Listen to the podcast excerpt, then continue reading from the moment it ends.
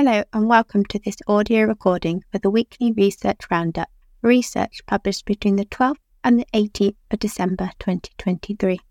I'm Katrina Pears, the research correspondent for the ME Association.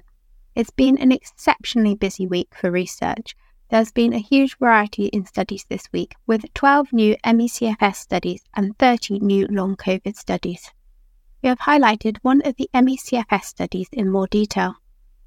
Paper 11 is a preprint study, meaning that the science has not been peer reviewed and verified, which looks at circulating biomarkers which measure endothelial dysfunction.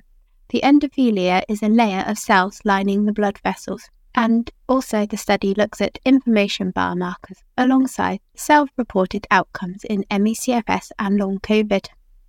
This study used 31 patients with ME/CFS, 23 with long COVID, and 31 healthy controls. A very large range of data was collected in this study and included, for example, outcome measures which use questionnaires to measure changes in fatigue, sleep, anxiety, depression, or autonomic dysfunction, as well as the health related quality of life questionnaire.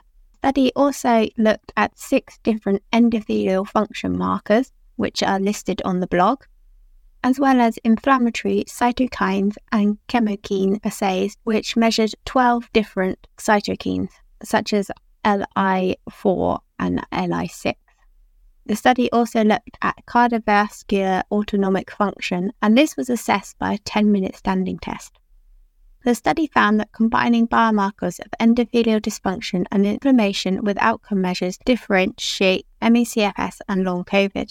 The study also found the results confirm the presence of inflammation and endothelial dysfunction in ME/CFS. Four ME/CFS patients, one long COVID patient, and one healthy control were also found to have POTS. Compared to healthy controls, ME/CFS patients and long COVID patients showed higher levels of ET1 and VCAM1 and lower levels of nitrates, which are all measures of endothelial function. ME/CFS patients also showed higher levels of serpin E1 and E-selectin than both long COVID and control subjects. These are also measures of endothelial function. Long COVID patients had lower levels of TSP1 than ME/CFS patients and healthy controls, and this is also a measure of endothelial function. As for inflammation biomarkers, both long COVID and ME/CFS subjects had higher levels of TNF than healthy controls. Compared with the controls, ME/CFS patients had higher levels of IL-1 beta, IL-4, IL-6, IL-10, IL-12, and leptin, which are all inflammation markers. There was no associations found between outcome measures and inflammation biomarkers in long COVID patients. For the ME/CFS group, three negative associations were found between symptomality and the inflammation markers of IL-8, IL4, and IL6.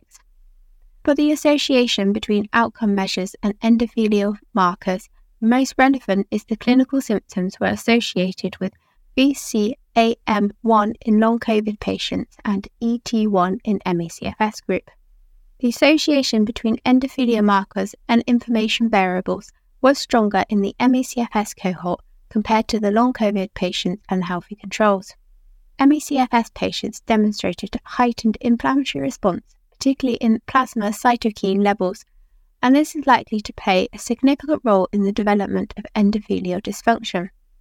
The results also suggest that ME/CFS and long COVID may have different origins of endothelial dysfunction, as long COVID patients lack the sustained high cytokine levels that are observed in ME/CFS. A range of different analysis was used with one analysis, PCA showing that endothelial biomarker data could correctly distinguish 51% of ME/CFS patients from those with long COVID, but inflammatory biomarkers only classified 35% of patients. Whereas using a different type of analysis, discriminant analysis, provided much more higher results, classifying 85.9% of participants correctly, and the variables that were seen important for this were serpin E1, nitrous oxide, Li1, Li6, and FIS40, which is four biomarker molecules and of the fatigue impact scale. Statistical analysis supported differentiation between the groups based on self reported outcomes and endothelial and inflammatory biomarkers.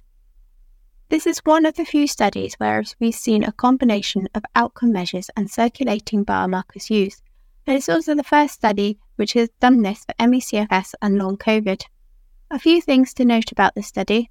A huge amount of data and results is available in the paper. The patient characteristics alone are very detailed and take up eight pages.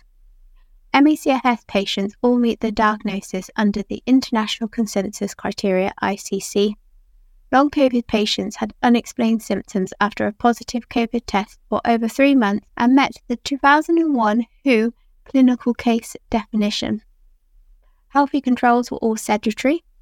The illness average duration of ME/CFS patients was 7.4 years compared to 2.1 years for the long COVID patients. Therefore, these results could be down to illness duration alone. As always, the small sample size can limit the statistical power and impact of significant findings. Therefore, in a larger sample size, the significant findings may not be present. Due to the sample size as well, it was not possible to determine how results differ in male and female populations. The use of self reported outcome measures is prone to recall bias and over reporting, as well as this data only reflects the week prior to assessment. However, all data was treated the same and mm. reinforced with blood biomarkers. There is not much to dislike about this study, and there is a lot of data to be considered. It is refreshing to see a study that works towards providing objective biological data for differentiating ME/CFS patients from both individuals with long COVID and healthy sedentary controls. You may also be interested in reading this week Paper 6 from the well known researchers Van Campen Rowe, and Visser, which provides further evidence that symptom severity in ME/CFS may be related to changes in blood flow to the brain, cerebral blood flow, is exacerbated when moving from a lying or sitting position to standing, i.e., orthostatic intolerance. Thank you for listening to this audio recording of the weekly research roundup. I should be taking a break next week for Christmas, so I will be back again in January 2024.